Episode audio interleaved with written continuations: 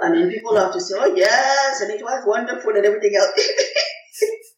no, it was hard. I'm yes. sorry, it was hard. I have to be honest and say, yeah, I, I say I, I believe people should involve communities, and I believe that the, the local community should should should lead because this is where we fail. You know, this is where we fail. The single leadership process. I mean, forget about the white savior, the savior. No, no, no. The thing is, can we work together? Can we have more group um, and collaborative process? Can we work things out? Can we focus on a larger vision and, and, and make things happen in a tangible way that includes the community and where the community has the lead?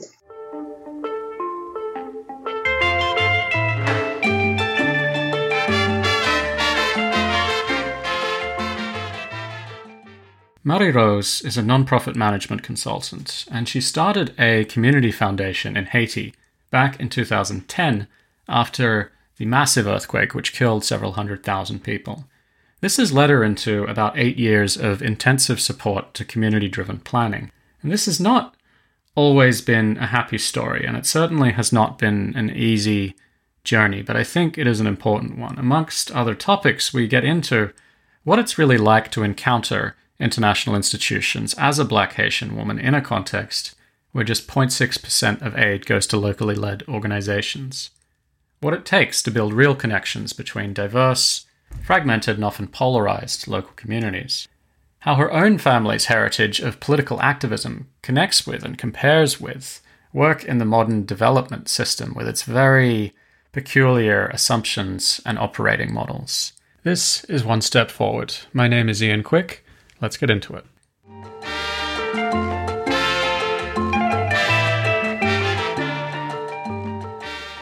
If people ask you what you do for a living, say you're at a, a wedding, you're meeting a friend of a friend, how do you describe that to them? Everyone always laughs at that question. I mean, that's a very good question. I mean, I usually say, oh, I work in a nonprofit. And you know, if they don't work in a nonprofit, which most of them don't, they sort of like look at me. Some people, when they ask questions, I mean, it, sort of it gets interesting because mm. if they want to know more, because I don't want to get. I mean, like like a lot of us people who are working in the field, it's sort of hard not to get on your uh, just go and, and, and really get too much into it. And I try not to bore people you know, mm. because most people are not necessarily interested, or I try to translate. It's a different perspective when you're talking about if you're talking to people in Haiti or if you're talking to people in the US, it's very mm. different. In the US, you know, people tend to think, a lot of people tend to think, oh, we give so much money to other countries, mm. which drives me nuts. And, um, you know, and, and I have to try to explain to them a little bit and I try to use images and metaphors. For example, I, have been known to describe international development as people coming, the experts coming to your door, people coming and they see themselves as experts to your house. You have a, a leaking roof and um, and issues with lead painting, and they come, they push you aside with a big smile, and they say, "We know what your issue is. You need some brand new living room furniture."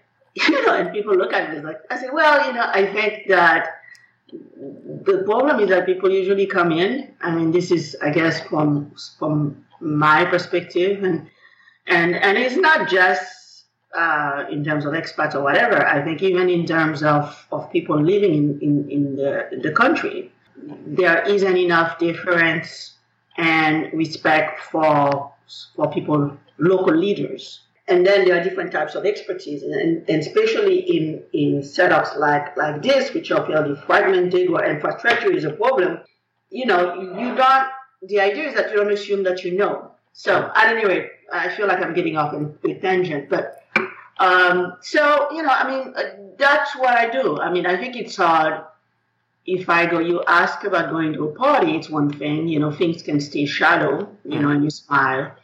And then, um, you know, when it's a different thing when you go to an interview, is trying to describe yourself. you know, I suppose in terms of OIC, I, see, I just see someone who just likes to facilitate change and, and will change. Mm.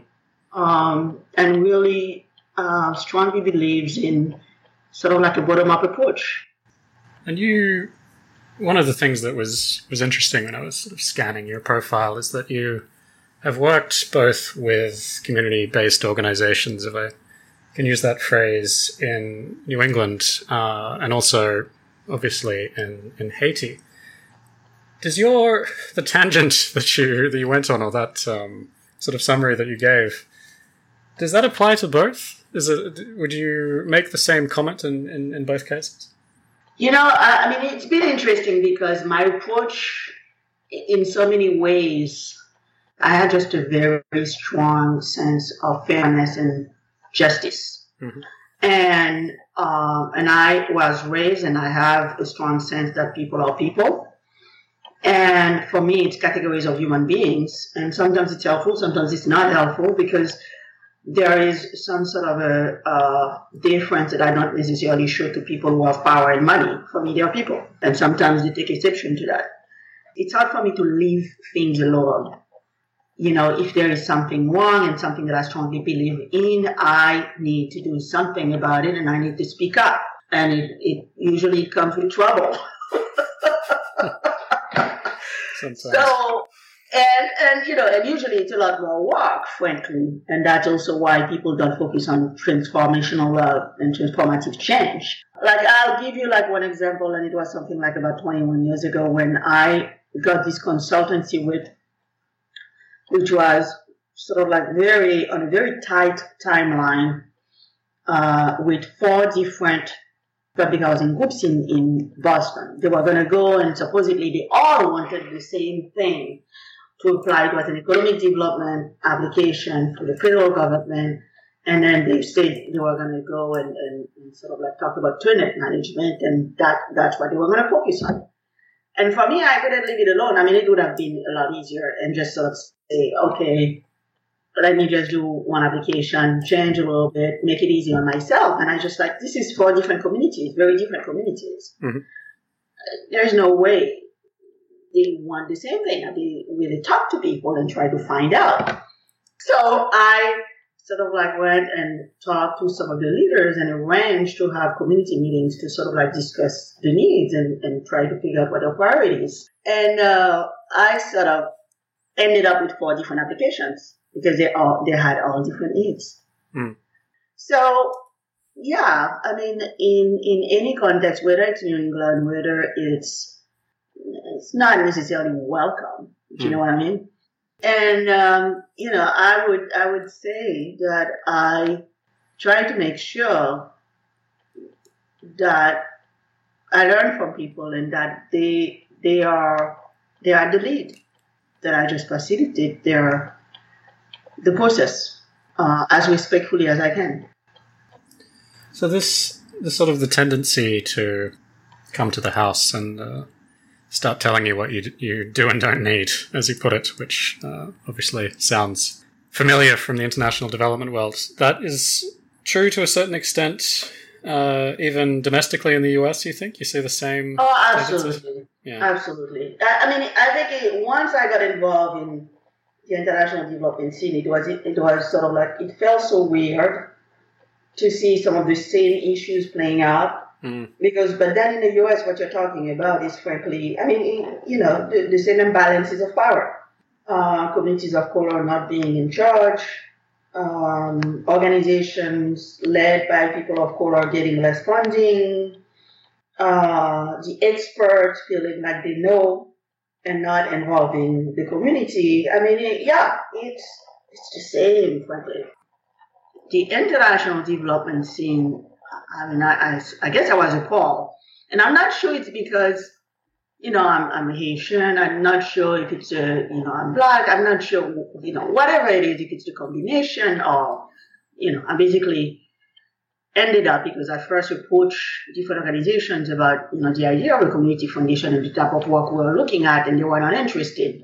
Hmm. And we started this organization. It was probably the most difficult way of doing it because, as you know, it's like they they fund international organizations, not local organizations. Um, I was some sort of an upstart, you know. Um, but I think I've been sort of appalled because it's about, it's going on nine years. I've just been kind of appalled at what I feel is supposed to be normal. Um, and what's supposed to be normal is, is the, the expert mentality, the aid recipient not knowing the the uh, the hypocrisy, the idea that oh yes, of course they know we're going to support the local leadership, but frankly, no one's really walking the talk, and just the resiliency of what I call the status quo is just and and and the prejudices, frankly, you know, it's it's it's wow. Mm. It, it, for me, it was a shock.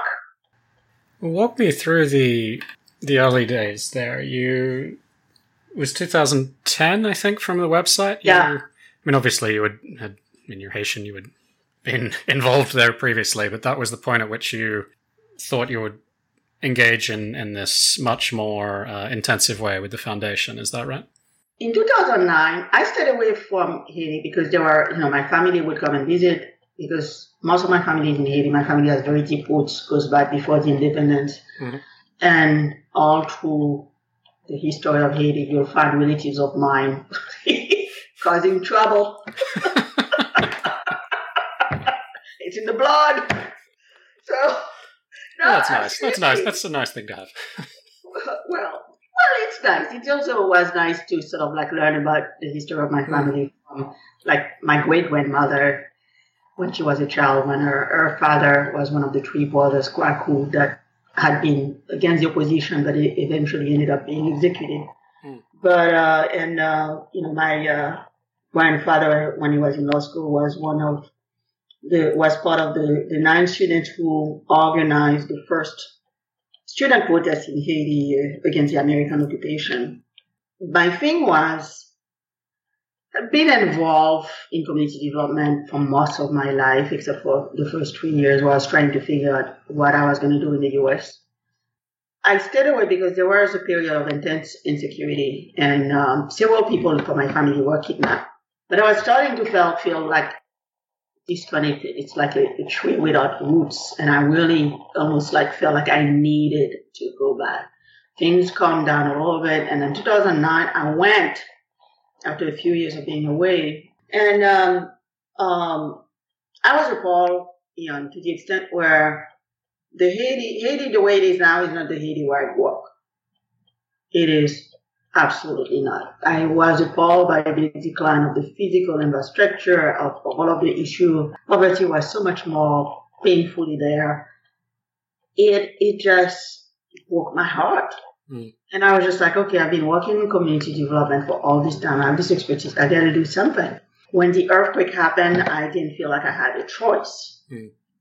But I have to say that all I was thinking, I wasn't, I mean, not to say that it wasn't, because I think all of us, it was a collective trauma for Haitians in Haiti and abroad.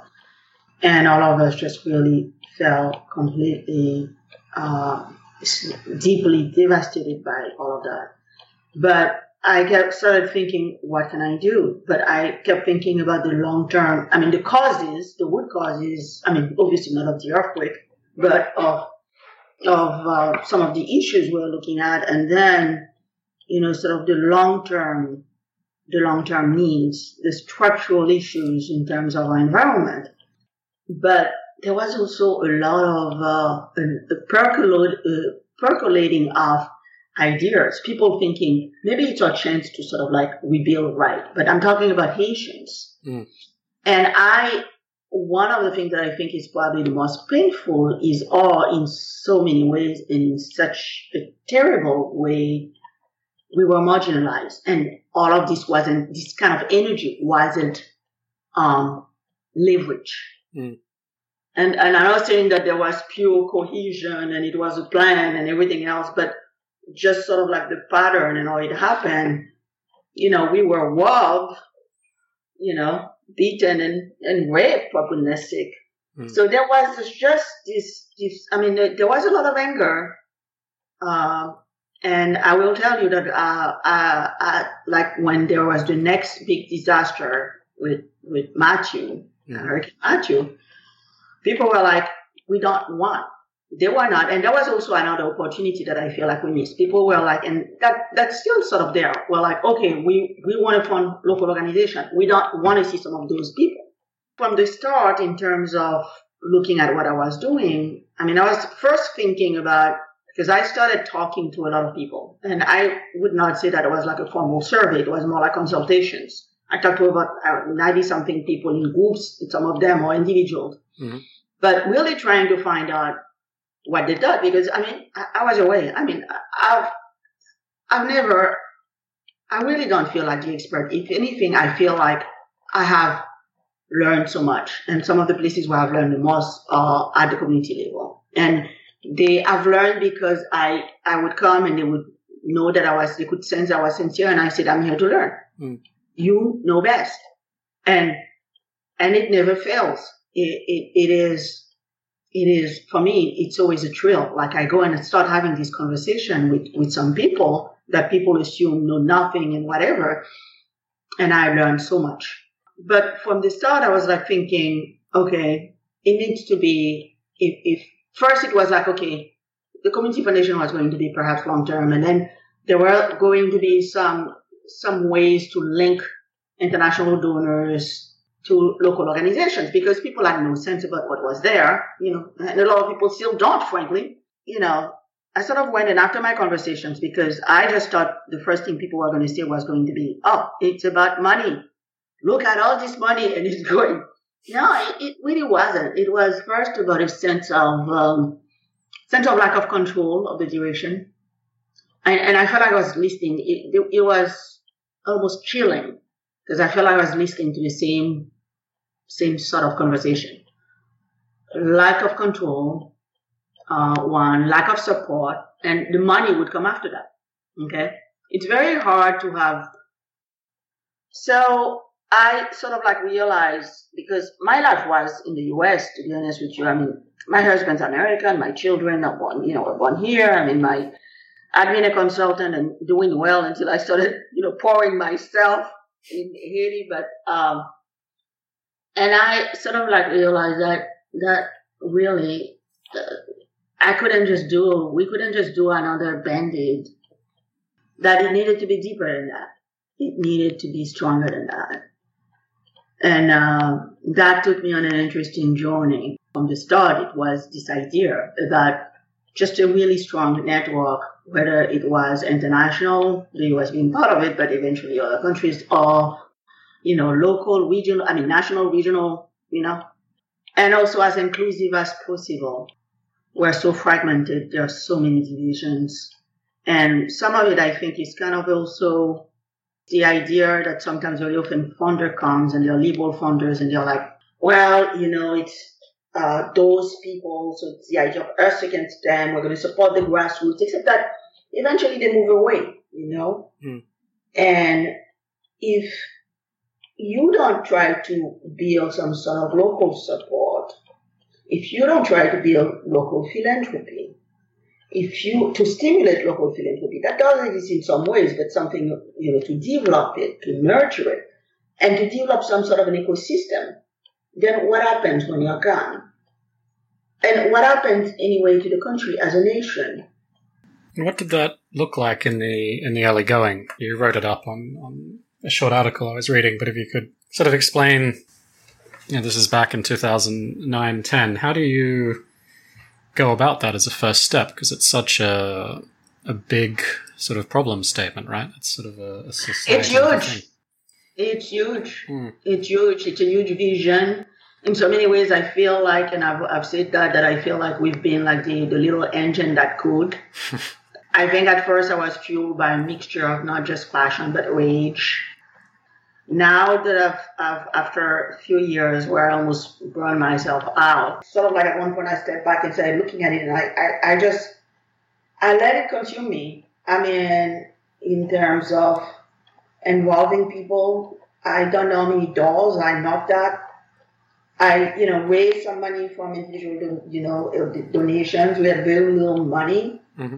And I think some people responded to the vision and they, they, they, they felt that. Some people were there for a little bit and whatever. There are some people that have been around since that time, which I think is wonderful. And, and for some people, they were not, they understood some of the needs. I mean, especially people, you know, I mean, Haitians understood the needs. Um, some of the concept, you know, they were not, you know, completely uh, clear. So what I ended up doing is to, I mean, I spent a lot of time in Haiti, going back and forth. I mean, there were committees, and then I found some allies, and one of the key allies was in uh, actually the Global Fund for Community Foundations. Uh, sometime at the end of 2010, I was able to connect with Jenny Hodgson, the, the executive director, and we had a very long conversation in 2011. And I remember Jenny saying, well, we, you know, I guess Marius, we cannot not do it. Hmm. You know, Kellogg had approached us because they were looking, going back in Haiti and looking at Community Foundation at first. Then um, the Puerto Rico Community Foundation was also involved because there was there's a Haitian diaspora there. So we ended up having a lot of different planning meetings. And then we had decided to have a first, I say planning meetings with this, this committee, but to first have some sort of a forum where we would invite a lot of people from different constituencies and then really ask the question, does Haiti need a community foundation?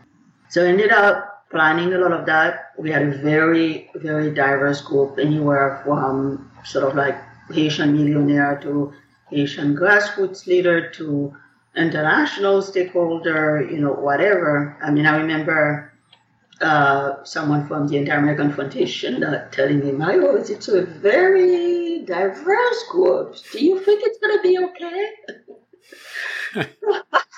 yeah. Yeah. Yeah. Yeah, it's going to be. And they were all leaders, wherever they were coming from. And we had a two-day, you know, forum. People were unanimous in terms of like, oh yeah, we definitely need a community foundation. We don't have one, and we, we need. You have to understand, Ian, that community foundation in Haiti means, I mean, it's fondation communautaire. It's very generic. It's mm-hmm. as if you said, oh, uh, uh, community a community organization. It's as if you say CSO or CBO, you know. Mm-hmm. So that's also another challenge, trying to explain to someone, you know, the concept to people. So, yeah, I mean, it started one of the things that sort of like, you know, people were not really completely grasping it. So we decided to have a step two with the idea that we were going to have uh, community foundations from different parts of the world, you know, sort of like present their models. Uh, so we had KCDF, Kenya Community Development Foundation, and then we had uh, a couple of foundations from Mexico. We had we had about 24 people this time, larger group at first. The first one had been like, I think about 20 something. And then uh, also people from uh, from, from the religious side. We had actually a, a voodoo priest was, I mean, it's kind of a voodoo bishop was there. I had met him at a community meeting and, and, and, and he, he, um, he had good and he had good and interested and involved, mm. which I understand it was somewhat of a privilege because he didn't take kindly to anybody. So, well, you know, you know, just people that can be fairly gruff and whatever, but somehow he. And then at that point, people started. There was an amazing level of energy. I mean, if I send you the photo, you could see the energy coming through. Uh, and then, and then people started talking about the need of having a pilot, a pilot program. Mm. But as we move forward, one of the things that happened was that um, it was clear and it was clear to us that we were going to have a bottom up process that we had to find out because it was all new. It was new to, to, to most people, it was new to the country. We had to figure out what model worked for us, and we had to do it with the community. Okay, there is an expression, tête ensemble, heads together you know, in Creole, which means that together, but the idea that we were working with the community. But I will tell you that was interesting because, you know, one of the founders that said that they were going to support, you know, basically said, you know, at one point, you know, send something and, well, you should do this, you should do that. They were basically asking for some sort of a business plan, you know, and for us to sort of like show the outcomes. How could we show the outcome? And, and you know, the people were, the committee were just like taken back. It's like, what? What are they talking about? I mean, if we're going to find out with the community, or can we tell them now what it's going to be? That will not necessarily be. If we tell them, that means that we're basically setting up everything, you know, without the input of the community. Mm. So that that wasn't helpful. But along the way, we had to make some choices when it comes to that because in other integrity has a cost, you know. And if you really want to have truly want to be a community process, because in, in Haiti, you know, there's this, you know, we have systems that we, we call moun pa, like your own people. We can be good, you know, because it means like, okay, you have your network and everything else. But if you know the culture, it's, it's sort of stronger and deeper than that because it can be what it means sometimes. It means that it's, it's, it's fairly subjective and exclusionary. Do you know what I mean? Mm-hmm. And it is also it's, it's at the source of a lot of the problems, including you know of, of issues of politics can be because basically if you don't have one of your moon you know moon moun pa you know you're not part of the, the group you're out. So from the start, it was like the idea that we wanted something that was more structured. We wanted to move away from some of this and go into something that was more having a platform that's more inclusive more um, systematic. And I, I think I'm very proud to say that we built it. It wasn't easy and more inclusive. Uh, because frankly, I mean, people love to say, oh, yes, and it was wonderful and everything else. you know, it was hard. I'm yes. sorry, it was hard. Yeah. And I have to be honest and say, yeah, I, I say I, I involve communities, and I believe that the, the local community should should should be. But I gotta tell you, you know, as you know, I'm sure you know, it gets messy and it, gets really challenging. I mean, we had to deal with all types of, of issues, and and I, at one point I was just like, okay, because I'm kind of pragmatic, but you know, I have a really deep core of idealism, and I was just like, okay, that's it. You just you're going for the pipe dream here mm. was pulling my hair out because we were dealing with some of the politics, some uh, class and gender and you know politics, color, I mean all this stuff. Mm-hmm. And I really didn't want to. So, uh, and I and I, the other emphasis that we we had was like a group process as opposed because this is where we fail. You know, this is where we fail. The single leadership process. I mean, forget about white savior, the savior. No, no, no. We we have brilliant people all over the world. This is not even, you know, there's not even a question. You know, maybe people don't realize it. But the thing is, can we work together? Do you know what I mean? Mm. Can we have more group um, and collaborative process? Can we work things out? Can we focus on a larger vision and, and, and make things happen in a tangible way? That includes the community and where the community has the lead. So, uh, but it, it came together. It came together. And I, I remember, but I remember, but I'll tell you what I think was, was very, because as we decided, because we had also another thing when we chose, well, we had to select the, the region, which is the Grand'Anse. I gotta tell you that some of the funders, you know, that we have were just like the Grand'Anse. Because, you know, in Haiti, there are some areas that get funded more than others, you know, that get invested, you know, whether USAID, corridors or whatever. So people were felt like, oh, you know, we have to go to one of these areas. Mm-hmm. But as we had gone through the process in terms of discussing different areas and develop some criteria, need, access, interest, and everything else, it became clear. I mean, even like other people were like, okay, the Grand'Anse really has a need. It's very far away from Port-au-Prince. It takes about, um, you know, seven hours of, of DV road Mm-hmm. And it, it's really kind of like in a country that's left behind, it's, it's a region that's left behind. But, you know, some funders like, oh, maybe we can, no. If we have a community process, if we have a, people have to respect that. And I think they have a hard time. They have their opinions and I don't disagree, but, you know, I mean, this, but this is again the organizing piece. This is not, not about Mario, this is not about, you know, Francois, this is not about whatever. This is a process, a community process. And as the network grew, it becomes something that's part of a network process as network has grown. And when we went to the Grand'Anse and we started with some sort of a forum too, where we had the local experts talk about different areas and also talk, you know, we talked about what we've done so far in the community foundation, what is it, whatever, and and the need for a planning process. And people said yes. We asked for permission. We didn't say we were coming. And we had a, a local group. Uh, we had a bumps uh, on the road trying to figure out the structure. But again, there are, this is again, if you want the people to leave, you get to learn as much as you're like biting your tongue and whatever. You gotta be, it's a, it's a difficult dance. It's yeah. like, but you have to give them room to make their mistakes and to learn. Mm-hmm.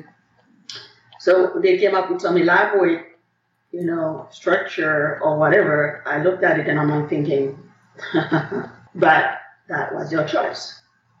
And eventually there was, you know, I mean, it, it wasn't working and, and it, it, created a lot of different things. What I did though, talking about being kind of a disruptor and agitator was like after 12, 13, 14 hours, there were people like putting me on the side or whatever. And I said, okay, we all need to talk together. And we had an explosive meeting, I remember, and, and people restructured things. But as we started the process, which had been designed by the regional committee, um, I will tell you something. I got very stressed out because I realized that this was getting bigger and bigger. Mm. People knew that we didn't have money because it was the idea we were going to go with the planning process, find out an asset-based approach, making clear like, okay, what are your assets, your issues, your challenges, whatever, explore all of the different things, and then what are the solutions and the priorities, and in a sort of like consensus base. The interesting thing is that very often people had not, you know, in these counties or whatever, had not even really met. As they, they were very surprised to find out that as they met, that a lot of them shared the common, common concerns and shared their shared priorities, and that if they actually put themselves together, they would, they could address some of them. They didn't have to wait for the hmm. saviors. Mm. And that happened, and that was also one of our goals, you know. Uh, and they would people would start coming together and meeting on their own, just you know, and discussing, and, and you know, because a society or a country is only as strong as as it, its networks, and uh, it's not that we never had networks and we don't have networks, but a lot of it because of the political uh, you know, uh, of history and, and, interventions or different things has really been sort of like decimated. So there's there's a need for all of that. There's a need for knitting. There's a need for healing. There's a need for, for all of the things that are really tearing us apart. And there's a need in terms, especially with the terrible infrastructure that we have, for people to, to, to come together. But I'm not sure. you talk about the U.S some people like in the US, what, what are you doing? This is not the way it goes. Usually you start, you raise the money, and you then you talk to the community. But mm-hmm. I mean, you know, I mean that that's what they would tell me. Yeah. And they didn't understand why you know we were sort of like bringing people together like this. But it's probably one of the most needed things.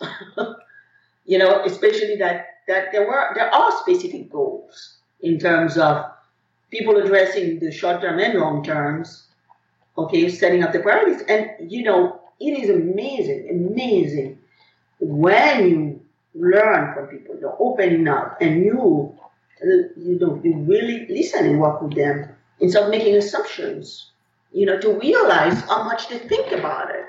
Mm. And, and, and how much they know about the root causes. Because, for example, like I remember there's one community, it's called Franco-Chant, that where no one had been I said, no, one, you know, the people who live there had really had any intervention there for at least like 17 years, if not more.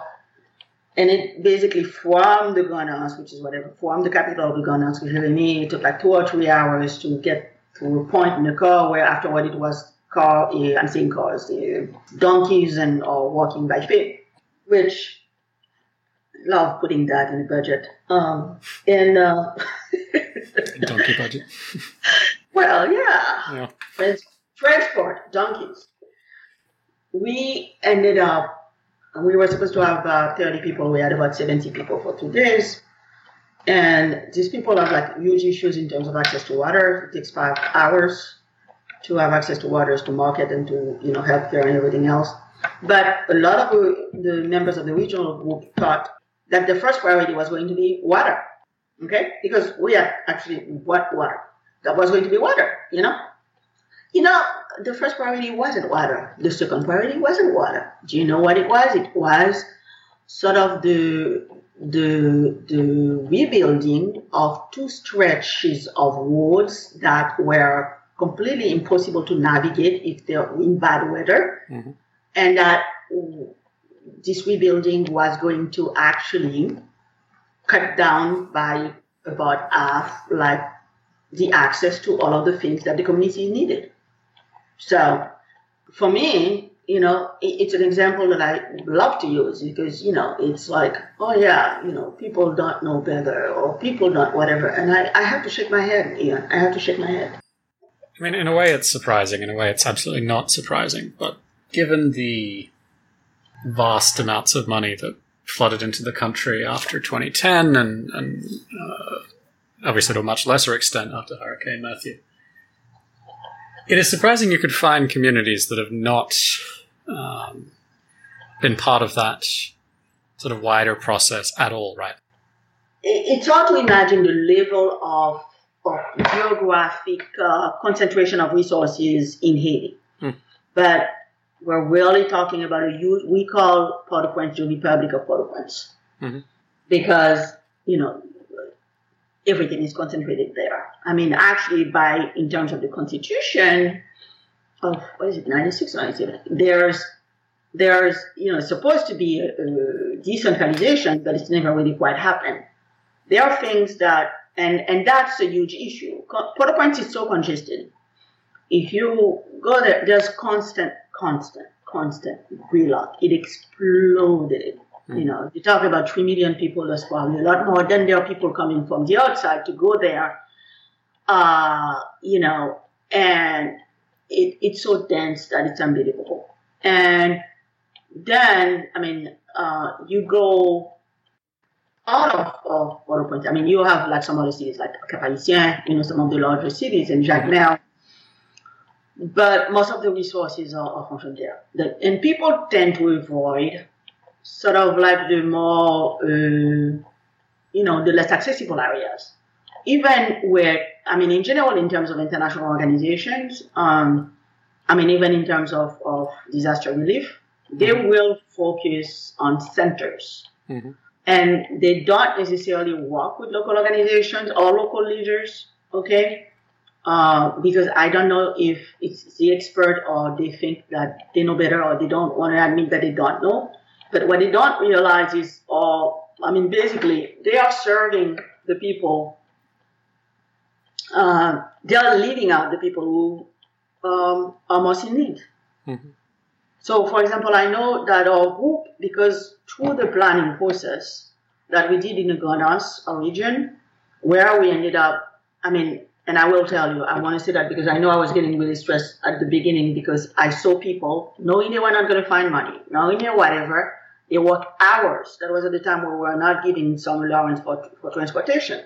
Mm. Hours, hours to make it there. They were so thirsty to be involved and to have their say. And that was, for me, that was extremely stressful because I realized for me, it was poignant because I realized how critical it was and how painful an issue it can be. Mm. Okay, in terms of communities being marginalized from their own process of development, and how people felt about it.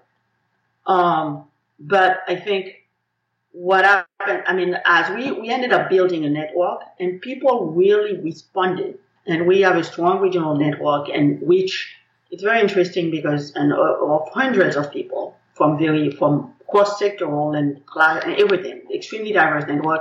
And after the Hurricane Matthew, because the Gonaïves was the, the region that was affected, mm-hmm. people, I mean, I lost their houses, but they mobilized. And we also, the first thing we did, because that has become the culture of the organization, we said, we need to know what the leaders want, what the communities want. So we ended up meeting with 240 people. It has 12 communes. Gonaïves has 12 communes, 240 people, and then um, put together a lot of information and talk about you know what their priorities. Based on that, we ended up developing, uh, and it's it's a great document because it also sort of like look based on knowledge of the community and on the leaders about some of the things to some of the solutions that people were not necessarily thinking about. Forget about water, a bottle of water. What about having some some things to treat of the existing bodies of water? So then it's not an issue, and then you don't have to worry about you know kind of like waste and and all of this. I mean, there's a lot of you know very good. There were a lot of very good recommendations. Okay, so you know, I mean, uh, I, I, think that uh, what happens sometimes in terms you're talking about things being in touch. It's not about money. It's about the approach. And if you want to talk about money, I think very often what happened, you know, they talk about, I mean, you know, probably know about the Center for Global Development and basically they could not track the money, could not figure out what the outcomes were and everything else. I mean, no accountability whatsoever.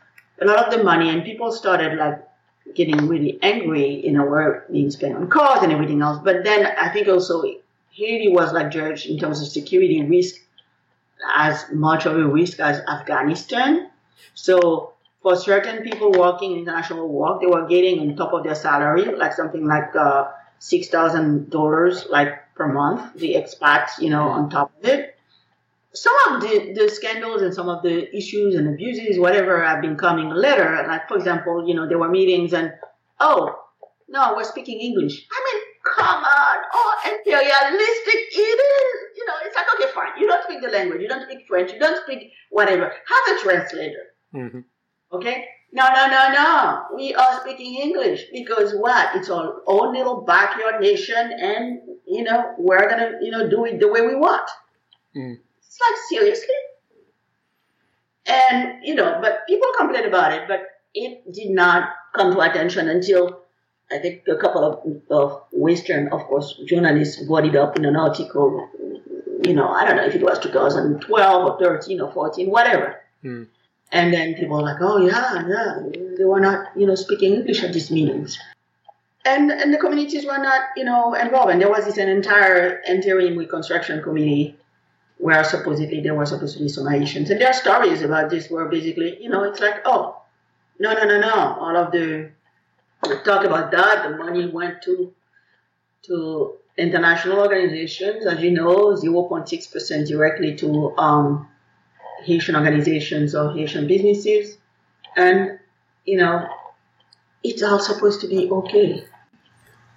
A lot of bits to unpack there, but just focusing for a second on that, you know, what's behind that figure of 0.6%. So, what, what is the experience like when you, from your perspective, when you interact with uh, international institutions and you say, look, we're a you know a Haitian Haitian led Haitian run organization. We're engaged in this process. Would you like to partner with us? How does that sort of play out uh, in practice? In Not well, I'm gathering, but you know. no. Well, you know, it, it, I mean, it's very interesting because usually, I mean, after Matthew, I, you know, I actually talked to one person from an international organization because the idea is that we're going to use our report and, actually we got criticized. Some people on the network were not happy when we produced it in English first with the idea that we were, and had it translated in French. Yeah. And with the idea that we were going to reach out to some people and, and really hopefully get some help for people who are really not getting any, the mm. more vulnerable people that were not getting any. There really wasn't, there's not much of an interest. And it's more like, oh, yeah, sure, you can send it. Oh, geez, well, you may want to contact FAO. Oh, well, there's this, there, people not necessarily sort of like take it seriously. They get their, their job. And to be honest with you, because part of our network, we have some people that are, that are Haitian that work for international organizations on the ground. Mm-hmm. There's not only the lack of coordination and communication. I mean, there was, things were somewhat better at the government level, actually, uh, when it came after Hurricane Matthew, because we did learn from the earthquake. we did learn from the earthquake. Mm. Uh, as much like uh, people tend to think like, you know, we're hopeless because people say, okay, let's figure out what was some of the different departments were talking.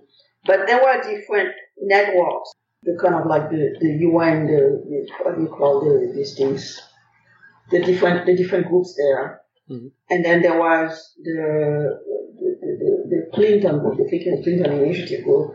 But then the government was also, they were bringing different departments together, trying to really share information and, and be, you know, more strategic, which was helpful. Um, but these, these two groups were not necessarily, these two networks were not necessarily interacting, you know, together. But we also know that even though people will say, oh yeah, we work with local partners and everything else, it, it's a lot of BS, Ian. There's the politically correct BS about or partners or local partners, except that inside there's really this sense of it's a completely different set of rules when you work people work with local organization and international organization. There's definitely a preference for local organization, which is, you know, there there things happen more quickly. I mean, it's, it's very interesting. It's the moun pa system. it's quickly, it's the moun pa system. Mm-hmm. You know, I mean, USAID outlaid a lot of money after the the uh, the earthquake without an RFP to people who had some sort of a you know mixed review, but they knew these people they just went for it. And frankly, I'm not impressed in terms of especially what happened in Haiti with the capacity of international organizations at all. Mm. It's appalling. So what the are they? Um, what are they fixating on there? I mean, you know, we obviously have hear this over and over is that um, there's a lack of capacities or lack of absorption capacity. Do you ever get a sort of more specific explanation of what it is that they're looking for? I mean, where is the where is the gap here that uh, funding agencies are seem to be concerned about? To be honest with you, I just think, and I'll be honest, I think it is some of it is a setup for failure. Uh, it's like the idea, oh, we're going to play with the big boys, and if you can play the game, they can't play the game. They don't know, and whatever. There's some sort of a, you know, I, and obviously they're politically correct about it. And I think again, I'm kind of like repeat a metaphor that I think, you know, you talk about teaching someone how to how to fish, okay, so they can then fish and feed themselves. Well, it's easy, you know, and it it doesn't mean anything if they don't have access to the water. Okay? And that's basically what it is. I mean, first of all, there's this idea that the only people who need capacity reinforcement are local organization. I just want to say, people, you have so much to learn, you don't even know. And then the other thing is, it's you know an opportunity for a lot of organizations to sort of uh, raise money. And I've seen some of that, and it's something that I want to make sure that I that people are aware, or some organizations are aware in Haiti, because I've been part of this and talking about capacity, it's a question sometimes of time and resources. If you are doing too much, when the heck there are certain things that you know you just can't do mm-hmm. uh, because you don't have the resources. I see some of these things, and I know that they're about localization and localization money, where some organizations are saying, "Oh yeah, we're going to offer use a short application. We want to involve and have different groups and in the region." And I, I know it's about mapping and I know it's about showing that they have local partners and that they are doing something to build the capacity of local organizations. But guess very often what's missing on the list of, of, uh, of all of that. You, most of the time you don't see fundraising. You don't see sort of like help connecting to funders. There, there's a lot of, of key pieces that are critical that are not there. Can yeah. you elaborate a little? Well, I, I feel like okay, they're gonna talk about you know sort of like accounting. They're gonna talk about this. They're gonna talk about you know some of these things, and some of it is is extremely basic. Mm-hmm. Like I know personally, like in our network, the level of leaders that we have, the strength of the leaders is just tremendous. We sent some people like to some of these trainings, and they are bored to death. It's so basic. And I'm not saying that no one needs them, but I think there's an underestimation of some of what's needed. And there isn't necessarily, I worry about what I feel it's not just the pattern analyzing, it's, a, it's, it's, it's a process of infantilization and almost sort of like holding back. I mean, it's like, okay, it's great to have you know, for example, micro, micro loans. What's the next level? What's there to support the next level?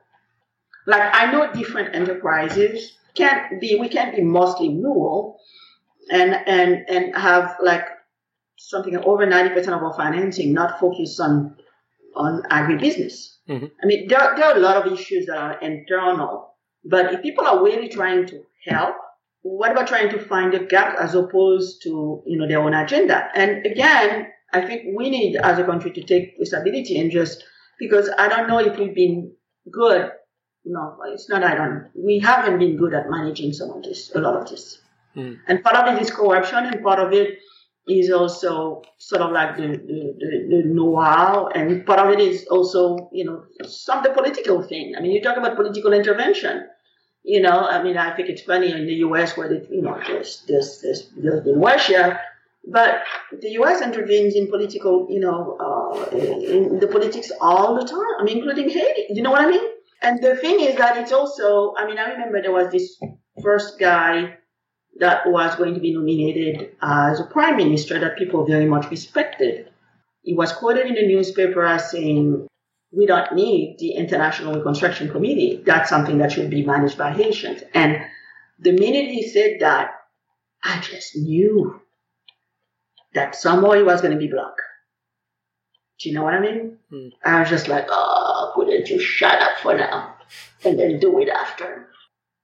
And it drives me nuts because I grew up with the fact that I was a nationalist and I have a strong sense of pride. I know my history, and a lot of people don't realize, you know, a lot about Haiti. But you know, it's like, and and a lot of people, including in France in the U.S., don't teach about the Haitian Revolution because it's a significant thing for first people of color and for blacks all over the world, mm-hmm. and for you know what happened in slavery. Why don't you teach about it? In France, there's like this battle. They have a, a dictionary of proper names the name of it, Vertières, is not even in the dictionary. You'd think like it never happened. But anyway. Coming back to this issue of, of fragmentation, as you put it, I mean, one of the few things I do know about Haitian history, which was is that under the American occupation, and this is now, I guess, a century ago, there was almost sort of a deliberate de-development or deconstruction of everywhere outside the capital. It was sort of very much uh, intended to concentrate resources in, in a few relatively large businesses there. And it's hard to not hear the echoes of that in, in some of the things you're describing this inability or unwillingness to reach rural areas, lack of investment in agriculture. All of this sounds depressingly consistent with that with that history. And you can go back. You go can back go further, back. I'm sure. go yeah. back much further. Yeah, no, but I, I, I know what you mean. And I, I have to tell you that one of the things, you know, we're sometimes limited by who we are. And there is a part of me that, okay, I knew it was going to be a war. It's not as if I haven't been entering that the quote unquote international development, doing this kind of work was going to be a war, barriers of entry, etc., etc. But somehow I, I, I, I just wanted to believe that people would understand that it's so much needed. In 2016, I had this moment. I remember I was sitting in a conference in New York City, and I said, "They really don't care, do they?" Yeah, it, it, I finally, it finally dawned on me that that people really don't care, and um, you know that was. It wasn't so much painful as it was kind of like yeah, there's a part of me that, that, that spent years not wanting to believe. So it's about, it's about the interest, their interest. It's about the agenda. It's about whatever it is. But it's really not about the country. And it's not about the communities. And if we don't do it ourselves, and we keep on the infighting and the ridiculous whatever, and we continue on the backward way, you know, we have been too many times, you know, cyclical path, you know, uh, we won't get anywhere. And that's where, that's why I have continued to do this work because I think that there's a role for that. And I, that's where I'm sort of like committed to try to see if it, it doesn't matter that we have a strong, a strong community foundation, which because, you know, we need it. And frankly, as someone saw, there was one woman that I went into and she said, if that had existed after 2010, all of this probably would not have happened. If we had had a strong national institution, national community foundation, it would have been very hard to justify the development of an international reconstruction committee. Where do you go from here then? Do you sort of give up on the international development world and, and that kind of angle on things and, and focus at the community level? I, I noted that you've been trying to, to crowdfund, as it were, with sort of individual donations and this sort of thing. What's the, the model going forward if it seems like international organizations don't want to, you know, play ball or, or, or invest in this?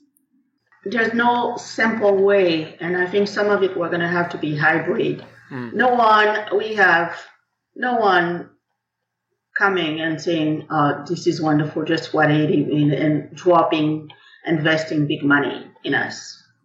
Uh, so some of it we're going to have to kind of like reinvent. Like we've been approached by some international organizations. We've we've gotten some funding for some some program work. One of the things we're looking at is okay, if some of the work that we do in partnership, like right now we're talking to one organization and there's a very comprehensive kind of quote unquote long term model of investment and then you know and then the idea that they they could help because of they have more access, raising the money, but we do the work, and but it's also based on our vision and the community's priorities. But we could, because we started, we had a small grant offers first grant program, but then the idea that we could continue having some of this stuff, but also transforming them into grant programs and also into sort of like capacity reinforcement program where we continue to strengthen the other piece of it is that we've managed to build a network that's local, regional, national, international. And, uh, you know, the thing is, uh, we know we're going to have to be creative. We've gotten funding from local people. We want to do more of that. We want to try to figure out sort of like what works. I have to tell you, like for example, like crowdfunding, we got money from people in Haiti and people, you know, Haitians from abroad, but a lot of it, too many are, are anonymous. So I mean, some of it, and like one of the things that I, I know we'd love, I'd love to do, we'd love to do actually, not just I, you know, is is is uh, a study of the, the, the of philanthropy. Of the capacity is there. Mm. The capacity is there, and it and it's very empowering. And I got to tell you, uh, from the start, and people like, for example, that we funded to our last uh, one, they contributed. These communities contributed, and from the start, we said we are not working for you; we're working with you. So, and then there was also this sort of like almost chanting that anyone who's doing work for us without us is working against us, and that's sort of a strong belief within our network.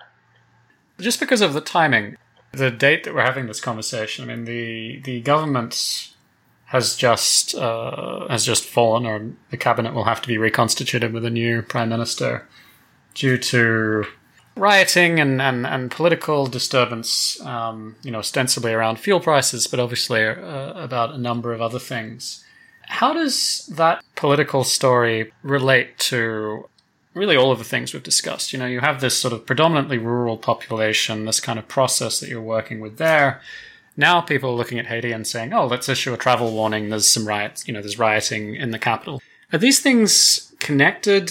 Um, how does that sort of political disturbance at, you know, a macro level affect the work you want to be doing in the Grand'Anse or, or, or elsewhere in the country? We have a terrible brand and and uh, no, we do. We yeah. have a terrible, terrible brand. Trust me, I've had to deal with it as an individual, as a professional, mm. and I mean I've had to deal with it all my life, living in the in, in the U.S. and it's it's not it's not easy mm. because people think if you come from a poor and underdeveloped country, your mind is like that, um, and they have low expectations. I mean, what is the first thing that very often people say about Haiti, the poorest country about Westerners is there? The other day I gave a shock, like there was a funders meeting and I said, I come from Haiti, one of the richest countries in the world in terms of culture, history, and the spirit of our people. Yeah. So it was like, oh, you know, and I mean it. And I think that people are doing a disservice, and I think it's changed. A lot of us are saying it's time to change the narrative. And I think it's part also of it's it's not just a disservice. I, I think at this point I just also think that that is almost criminal. It's almost criminal because, you know, you don't invest deeply on the long term in something hopeless. You throw some money, you throw some bones, which I feel like this is what we've been getting, but you don't invest very deeply into something that you believe doesn't have a future. Mm. So that has, this is very detrimental. You also don't involve, uh, invest in people that are not investing into themselves, except that the narrative of people investing into themselves, Haitians in Haiti and abroad doing a lot, is not being shared and is not being talked about because it's easier to make space for the white savior and for the entire system of aid and international development. Okay? Mm-hmm. And Haiti is not alone. That's the way it goes. But this also needs to change. It is not acceptable. We are leaders. Every day in Haiti, in small communities, you have people that are the go-to people that try to find the resources, to help, and everything else at great cost to their health and their lives. Okay? you have small community, some small community organizations that are fighting for their people. The idea that it's all going to be dismissed because it doesn't fit in some international aid map and it's not being acknowledged, or it is not, it cannot feel like a hundred page report, hmm. okay, is obscene and unacceptable. You'll get no argument from me, of course. I, I wonder are there emerging ways uh, of sort of starting to capture that, which you know are not hundred-page PDF uh, planning documents. Um, have there been people who are doing a a better job um, of capturing that perspective? And that, you know, this is probably not the conventional development organizations, I assume, and it's probably not the conventional government actors. But are there any sort of uh, positive developments in that regard, or anything you you have been pleased with in the last few years? There are some people, you know, documenting some of that. I mean, I you know I can talk for ourselves and then say that we've put together a report for the planning of the Grand'Anse, you know, mm-hmm. putting everything in context, putting information, making sure that people from different sectors had access to the information and uh, promoting the proactive aspect of development. And people actually are very well aware of that. And that already has had an impact where people just say to international NGOs, you know, we've gone through a planning process. Mm. I know you want to work there, but you know, here's the information. Maybe you can help us with the priorities, which mm. is a huge, you know, turn around and difference. But um, the, the other side of it, because there are research organizations, there are people documenting some of this, there's a need for more of that to be done. I had what I felt was perhaps a little strong and difficult conversation recently with the people who put together what they call a white paper about the state of development and philanthropy in Haiti. They sort of provided a very limited view of philanthropy. It was really some sort of a proposal, just kind of like saying, oh, where are the people who can really help you in here? Mm. Um, and I, I, just said, I don't know what you want to call it, but that call it a white paper, especially that you have access to a network, to a, a wide network. If people read that, I mean, there was in a context, a cultural context there's a lot of uh, system of there's a system culture of entraide. There's a culture of, of helping in Haiti. There's a lot of that going on. There was no sense of that. Yeah. There was no sense about some of the local, you know, foundations that are there. You know, they may be family, you know, all the, the people that are that, that are doing there and what their needs are. There was no analysis of, you know, fit base. There's also a sense that the the elite doesn't give, and they do give, but you know, there's no analysis of that either. You know, there's there was just there was a lot missing. It was very very inadequate, and for me, it was also misleading because if people are really interested in helping, give them something meaningful. Mm. Give them something that's closer to reality. At least try. It, can, it, doesn't have to be perfect. It doesn't have to be whatever. One of my um, go-to questions: What advice do you have given to yourself back in 2009, 10? You know, well, it's I. I'm hearing a lot of uh, difficulties, frustrations. Um, oh yeah. I think very justifiably so, but you know, with the benefit of that, having gone through that and having done that and, and, and gritted your teeth in some cases, if you were to go back to 2009, what would you do differently, or what would you tell yourself about, you know, where to focus, where to prioritize, what's going to work, what's not going to work? Um, I joke the other day and say to somebody that now looking at things, I mean, it's like, okay, after going to my experiences, people would say to me, do you want to get involved in, in international development? Or, and they would say, oh, here's a, a Shark Tank. I'd say, I'd take my chance with a, a Shark Tank. I think I try to be very true to myself. I'm very honest and earnest.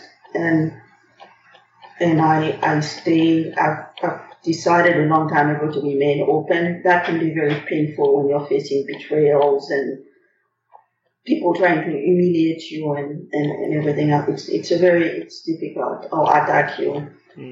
So I think I probably would have been a little, I don't know, I don't know if I, I can, like less, a little bit more circumspect, mm. a little bit less optimistic perhaps, but perhaps that's really what what what helped me move along.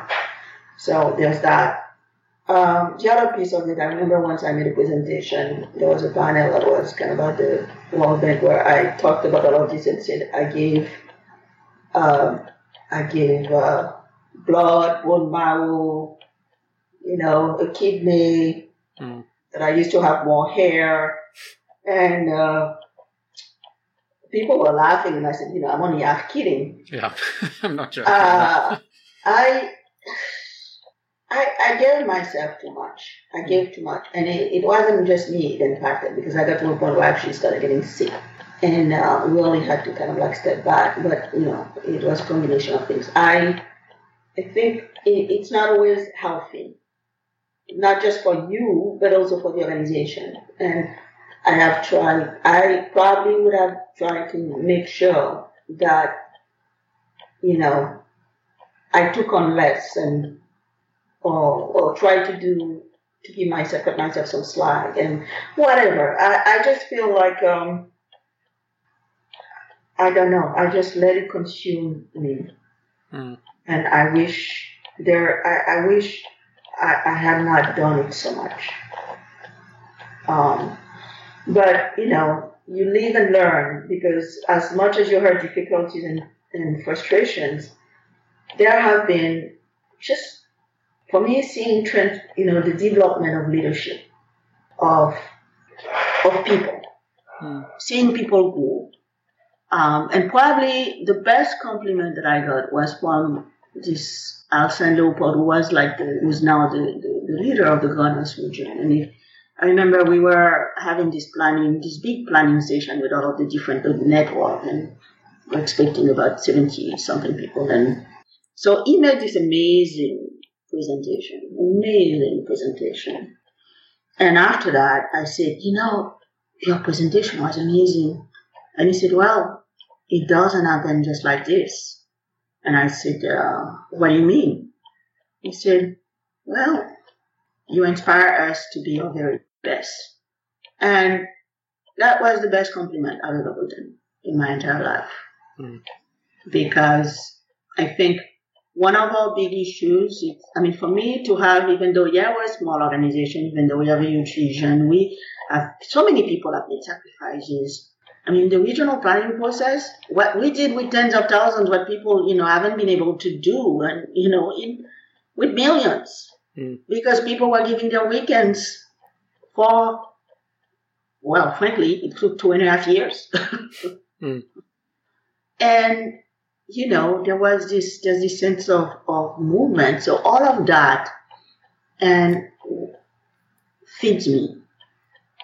So I'm happy when I'm dealing with the community. I'd rather not deal with the politics, you know, the the politics of fronters and all of the complication and whatever. I've no, no, I've, I, I really dislike all this.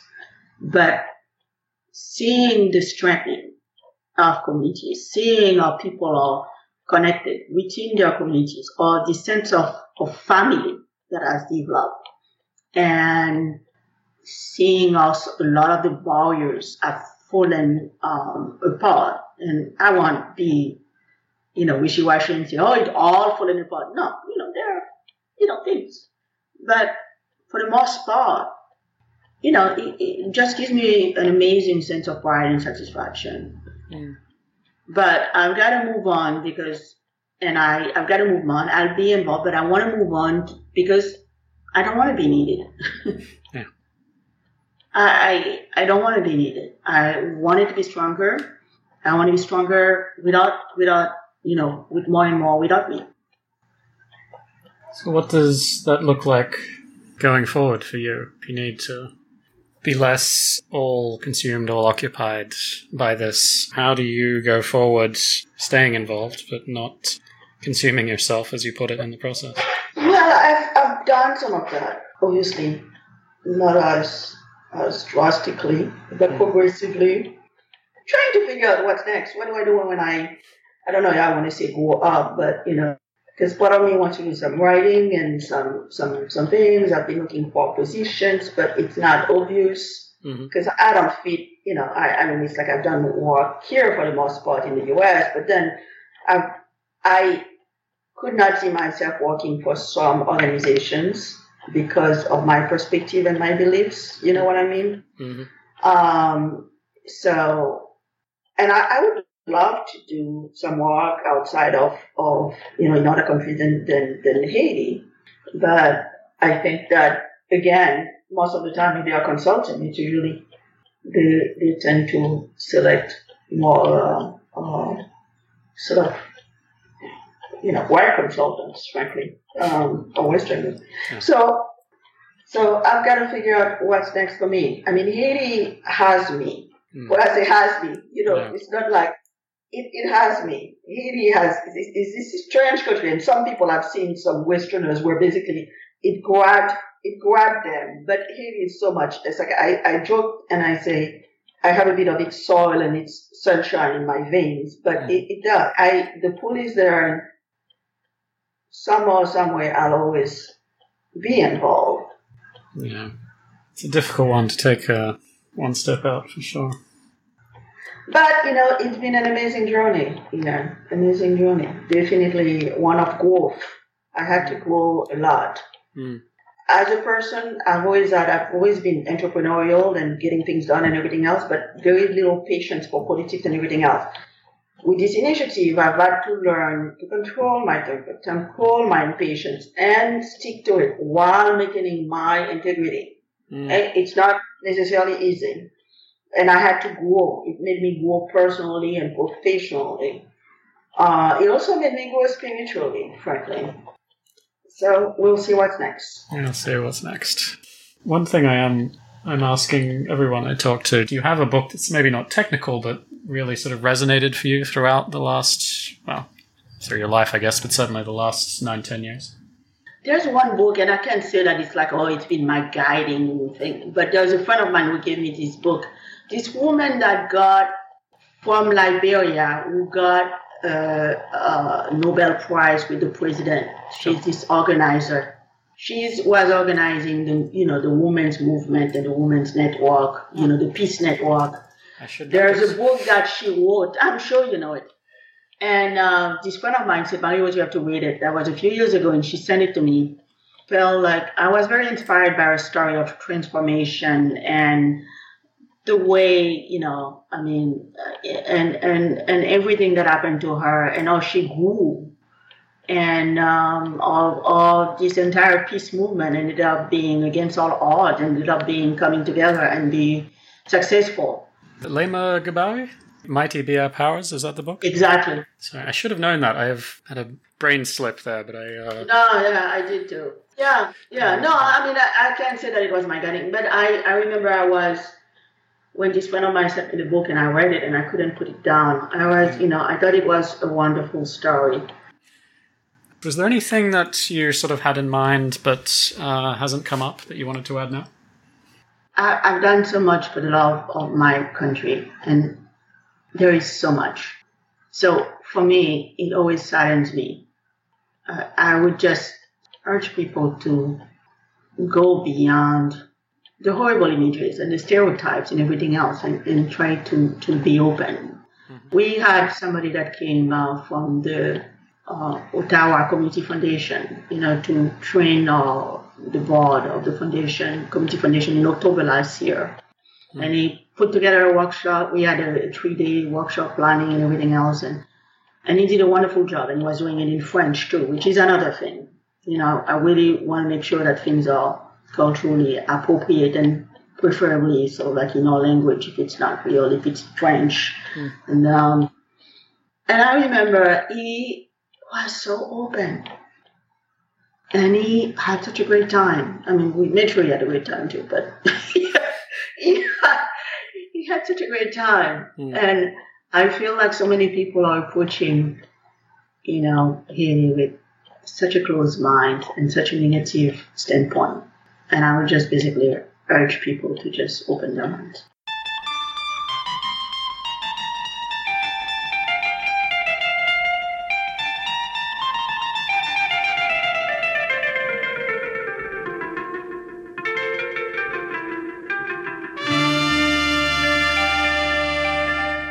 You are listening to One Step Forward.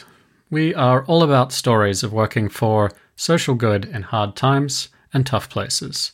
My name is Ian Quick. Thanks for listening. And just a quick reminder this podcast thing only really works by word of mouth. So if this episode resonated with you, please share with someone you know who might be interested. Rate us on iTunes or anywhere else for that matter. Join the conversation at onestepforward.fm. Thanks and bye for now.